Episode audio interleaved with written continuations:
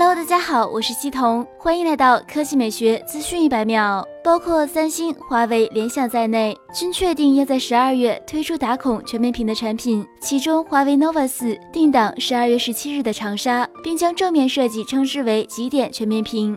CNET 西班牙放出了一组疑似 nova 四真机的照片，看起来该机做到了额头和左右两边等宽，下唇厚度则略有增加。和前刘海类似，当背景为黑色时，左上角的开孔可以变相隐藏。不过在全屏赛车游戏中，似乎没办法做完美优化。据目前的爆料，nova 四还将拥有后置感叹号三摄、背部指纹、渐变色等元素，屏幕六寸左右。处理器方面，如果选择麒麟七幺零，必定是走性价比路线；如果上麒麟九八零，那就是三千五百元以上的旗舰定位。当然，也不能排除 nova 四会换用高通骁龙，那样的话。定位就在麒麟七幺零和九八零之间了。vivo 方面，vivo 官微发布了一张 vivo next 双平板预热海报。在海报中，vivo 表示要让游戏自带物理外挂。物理外挂一般指适用于手机的外置手柄，例如摇杆、物理按键的工具，可以让玩家在屏幕操作之外，拥有更多的操作选择，发挥出更好的游戏水平。目前还尚不清楚 vivo next 双平板